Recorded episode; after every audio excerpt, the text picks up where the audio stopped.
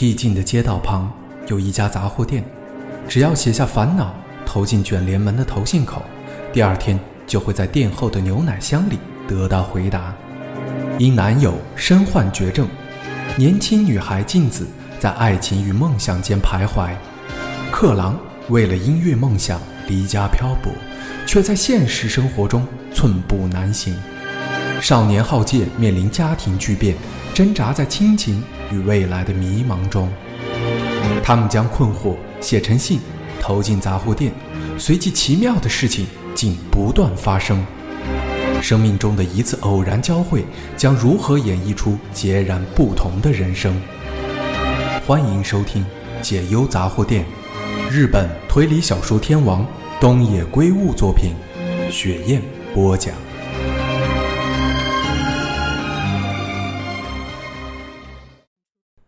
被母亲这么一说，他不知如何回答。浩杰想去万国博览会，并不是有着什么具体的目的。而是因为自己已经在同学面前夸下了海口，不去的话面子上挂不住。总之，今年要好好用功，明年就是三年级了，不开始准备考高中的事，一年的时间很快就过去了。你现在哪有时间去想万博这种事？金梅子继续说了一番浩介无法反驳的话，浩介只能沉默不语。但是，不光是这件事让他感到不对劲。许多事都让他直觉地领悟到，周围发生了变化。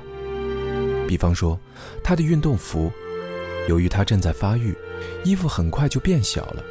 以前母亲都会立刻帮他买新的运动服，但这次，季梅子有了不同的反应。去年秋天才买，又变小了吗？你再凑合着穿一阵子，因为即使买新的，也很快又会变小了。母亲说话的语气。好像她身体长大是一种罪过。家里不再举办烤肉派对，假日的时候下属不再来家里玩，真信也不再出门打高尔夫，取而代之的是家中争吵不断。真信和季梅子经常吵架，虽然浩介不太了解详情，但隐约察觉到是为了钱的事。你应该尽一点本分，真心抱怨道：“是你自己没出息。”季梅子。反唇相讥。真心的爱车福特雷鸟不知道什么时候从车库消失了。他每天搭电车去公司。季梅子也不再血拼，夫妻两人整天都闷闷不乐。就在这时，浩介得知了一个令人难以置信的消息：披头士解散了。听说英国的报纸报道了这则新闻。他和同号交换情报，当时没有网络。也没有社交平台，大家只能从媒体得知相关的消息。我看到报纸上这么写，广播里报了这则消息，外国的报纸好像这么写。根据这些不怎么可靠的消息进行分析，发现传闻似乎是真的。怎么可能？为什么会发生这种事？关于解散原因的消息更是众说纷纭。有人说保罗·麦卡特尼的太太和小野洋子不和。也有人说，是乔治·哈里森厌倦了乐团的活动，完全不知道什么是真，什么是假。你知道吗？一个同学对浩杰说：“听说当时披头士一点都不想在日本公演，但因为可以赚不少钱，所以唱片公司的人强势主导了日本公演。那时候，披头士开始厌倦演唱会，一点都不想唱。事实上，之后就再也没有举办过演唱会。”浩介也曾经听说过这个传闻。但他不相信，或者说，他不愿意相信。但我听说演唱会很热闹，披头士也表演得很开心。事实并非如此。听说一开始披头士并不想好好演奏，因为他们觉得反正观众会大吼大叫，根本听不到他们唱歌和演奏的声音，以为只要随便演奏一下，随便唱一下也不会有人发现。没想到日本的观众很安静，演奏也听得一清二楚，所以他们在中途突然开始认真演奏。浩介摇着头说：“我不相信。即使你不相信，听说事实就是如此，我也不愿意相信这种事。但也没办法，披头士也是凡人，对他们来说，日本根本就是一个乡下小国家，只要随便演奏敷衍一下，就可以回英国了。”浩介继续摇着头，回想起电视节目中介绍他们访日的画面，也回想起堂哥看着电视流泪的脸庞。如果同学的话属实，堂哥的眼泪算什么？从学校回家后，他关在自己的房间内，一直听着披头士的歌。他无论如何都无法相信，他们不会再推出新的歌曲。他整天闷闷不乐。进入暑假后，他的心情也无法好起来。他整天想着披头士的事。不久之后，得知推出了《Let It Be》这部电影的消息，但浩介他们住的城镇没有上演。听说只要看这部电影，就可以知道他们解散的理由。光是想着那部电影在演什么，他就无法入睡。在那个动荡的年代，他也面临了人生最大的选择。某天晚上，他像往常一样在房间里听披头士的歌。季梅子没有敲门就走进他的房间。浩介正打算要抗议，却张着嘴说不出话，因为母亲的脸上带着之前从来没有见过的暗淡表情。你来一下，有重要的事和你谈。浩杰默默点头，关掉了音响。虽然他完全不知道要和他谈什么。但之前就预感到会有这么一天，他也料想到父母即将和他谈的，八成不是好事。真信在客厅喝着白兰地，那瓶高级白兰地是他出国时买的免税品。浩杰坐了下来，真信缓缓开了口，他说的内容令浩杰不知所措。月底就要搬家，你收拾一下，而且。搬家的事不可以告诉任何人。浩杰莫名其妙，问父亲到底是怎么回事，为什么突然要搬家？真心回答说：“我在做生意，做生意就像打仗，重要的是能够从敌人手上夺取多少财产。你应该了解吧？”父亲平时经常把这些话挂在嘴上，所以浩杰点点头。真心继续说道：“打仗的时候。”有时候必须撤退，这是理所当然的道理，因为一旦被夺走性命，什么都晚了。这一点你也应该了解吧？浩杰没有点头。如果真的是打仗，父亲的话没错，但做生意并不会被人夺走性命。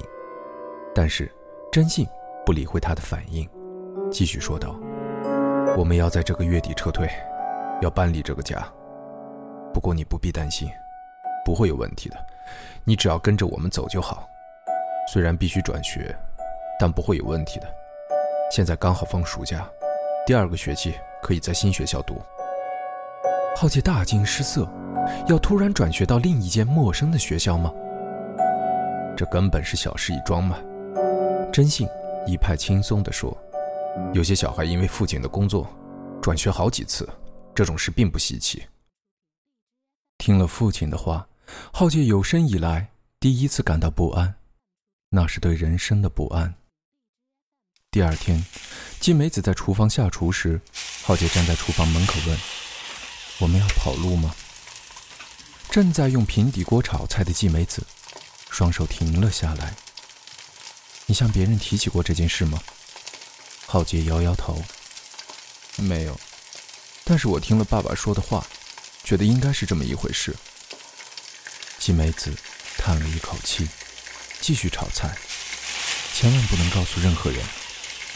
他原本抱着一线希望，期待母亲会否认。他只觉得眼前一片漆黑。为什么会这样？我们家这么穷吗？季梅子没有回答，默默地继续炒菜。这是怎么回事？我的高中怎么办？我要读哪一所高中？季梅子微微转动脖子。这种事，等去那里以后再考虑。那里是哪里？我们要搬去哪里？别烦了。季梅子头也不回地说：“如果你不愿意，去向你爸爸说，那是他决定的事。”浩杰说不出话，他不知如何是好，甚至不知道该难过，还是该生气。他整天关在自己的房间里听披头士的歌，他戴上耳机，把音量开到最大，在听歌的时候，可以暂时抛开所有不开心的事。但是，他唯一的乐趣也被剥夺了。真信说要卖掉音响，浩杰当然反对，说绝对不可以卖掉。但父亲不理会他。搬家的时候，体积那么大的东西很麻烦，等安定下来后再帮你买一台新的音响。在此之前。你暂时忍耐一阵子。”真信用冷淡的语气说道。浩介火冒三丈，忍不住说：“根本不是搬家，而是跑路。”真信顿时气势汹汹地瞪着他：“如果你敢在外面乱说，我绝对不饶你。”他说话的口吻简直就像黑道。别这么做嘛，我不想偷偷摸摸的。你少啰嗦，你什么都不知道，给我闭嘴！但是，你不想活了吗？真心瞪着眼睛。如果被人发现我们跑路，就会通通被干掉，这样也无所谓吗？只有一次机会，只能成功，不许失败。一旦错过这次机会，我们一家三口只有死路一条。现在已经走投无路了，所以你也要稍微配合一点。父亲双眼通红，浩杰说不出话，他的内心开始崩溃。几天后，几个陌生男人上门，把浩杰房间内所有的音箱都搬走了。真心不在家，其中一个男人把钱交给季梅子。浩杰看着没有音响的房间，内心气得想要杀人，甚至觉得失去了生命的意义。既然无法听披头士，就没有理由整天窝在家里。那天之后，浩杰经常外出。但是，他没有去找朋友，因为只要和朋友见面，他担心自己会忍不住说出要跑路的事，也担心瞒不住音响以及卖掉这件事。但是，他身上没什么钱，即使去游乐场也无法玩太久，于是他常常去图书馆。镇上最大的图书馆没什么人，但自修室里挤满了想要吹冷气的学生。大部分都是准备考大学的高中生和重考生。浩杰看着他们，内心深感不安，不知道自己是否也可以有这么一天。他对父母，尤其对父亲真信失望透顶。在此之前，浩杰为父亲感到骄傲，他深信真信所做的一切都是正确的，只要遵从父亲的指示，有朝一日自己也可以像父亲一样成功。但是。现实完全不是这么一回事。从不时听到父母的谈话中，浩杰大致了解了情况。真信非但不是成功者，而且还是个卑鄙小人，欠下大笔债务后打算一逃了之。公司的经营出现了极大的问题，根本不可能重新站起来。下个月就会事迹败露。他向员工隐瞒了情况，只打算自己逃走。到底该怎么办？只能按照父母的旨意生存吗？但是，即使他不愿意，也没有其他的选择。浩杰在图书馆看着披头士的相关书籍，持续陷入了烦恼，但任何书上都没有答案。跑路的日子一天一天逼近，浩杰无能为力。父母叫他赶快收拾行李，但他完全提不起劲。有一天，他去图书馆时，平时走的那条路在施工，他只能绕道而行。结果发现有一群小孩子聚集在一家店门口，他们看着店内的墙壁，笑得很开心。浩杰走过去，站在那些小孩子身后张望，发现墙上贴了好几张看起来像是信纸的东西。问：怪兽加美拉一边打转一边飞，头不会晕吗？署名：加美拉的朋友。回答：加美拉应该学过芭蕾，芭蕾舞者即使转再快也不会头晕。署名：浪氏杂货店。问：我模仿王真志选手用金鸡独立式击球，但完全打不出全垒打，该怎么办呢？署名：右野八号。回答：先练好双腿站立，击出全垒打，再来挑战金鸡独立式。如果两条腿也不行，不妨再增加一条腿，试试三条腿，总之，不要一开始就想一步登天。署名：浪氏杂货店。哦，原来是这家店。浩介立刻了解状况了。他之前曾经听同学提过，听说这家杂货店的老板会解答所有的烦恼，但几乎没有人认真自伤烦恼，都是让一些杂货店老板爷爷伤脑筋的问题。大家都想看爷爷怎么回答这些恶搞的问题。无聊死了，根本是小孩子的游戏。浩杰立刻转身离开。但是下一刹那，他的脑海中闪过一个念头。他回到家里，真心去上班，当然不在家，季美子也不在。他走进自己的房间，拿出报告纸。他不太擅长写文章，但花了三十分钟后，终于完成了以下的内容。我爸妈打算带着我跑路，因为爸爸欠了很多钱，没办法还债，公司也快倒闭了。他们打算在这个月底带着我偷偷逃离这里，他们叫我转学，我很想阻止他们。听说讨债的人会追到天涯海角，想到一辈子都要逃，我就觉得很害怕。我该怎么办？署名：保罗·列侬。他看了几遍之后，把报告纸折成四折，放进牛仔裤口袋，再度走出家门。他沿着和刚才相同的路。回到浪氏杂货店附近，在不远处观察了一阵子，发现店内没有客人，浪氏爷爷在里面看报纸。现在是大好机会。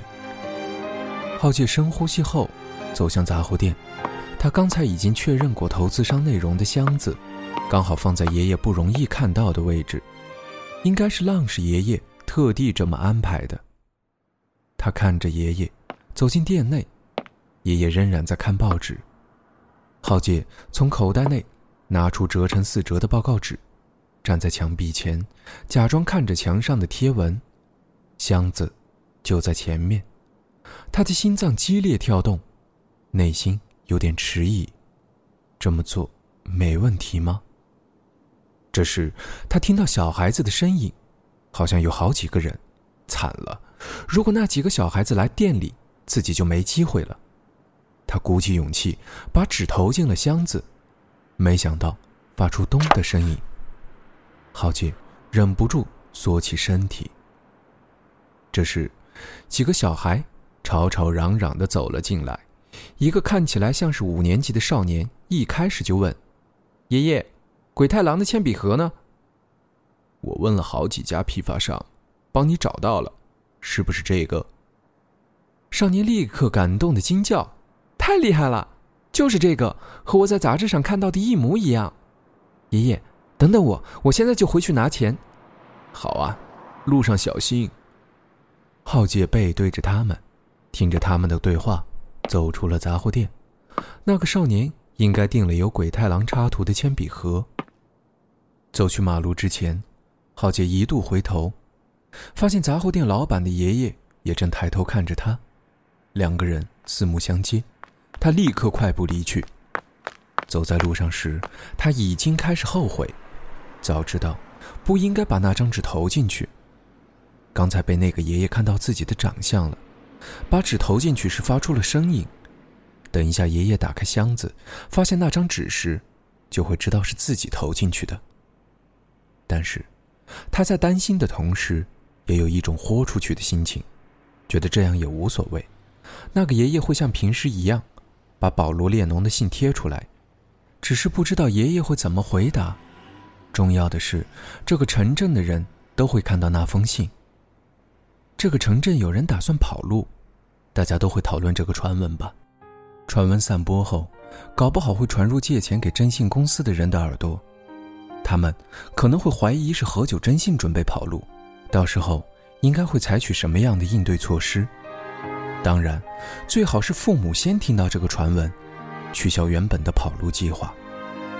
这是浩介下的赌注，对国中二年级的他来说，这是一场最大的赌博。第二天下午，浩介走出家门，直奔浪氏杂货店。幸好浪氏爷爷不在店里，可能去上厕所了。浩介觉得眼前正是大好时机，抬头看着墙壁，发现比昨天多了一张纸，但那不是他写的信。那张贴文上写了以下的内容：“致保罗·列侬，我收到了你的烦恼，回答放在我家的牛奶箱内，请去店铺后方取信。致各位，牛奶箱中是浪矢杂货店写给保罗·列侬的信，请其他人不要去碰那封信。擅自偷看或窃取他人的信。”是犯罪行为，请各位自重。浪矢杂货店，浩杰手足无措，眼前的发展完全出乎了他的意料。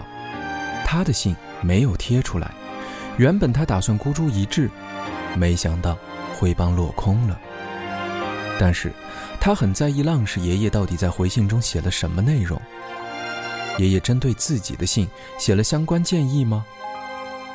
浩杰走出店外，确认四下无人后，走进店旁一公尺宽的防火巷，一直走到底，来到浪矢店的后门，发现那里有一个木质的老旧牛奶箱。他战战兢兢地打开牛奶箱的盖子，里面没有牛奶瓶，而是放了一封信。他拿出信后，看了信封表面，发现上面写着“保罗·列侬先生收”。浩杰握紧信封。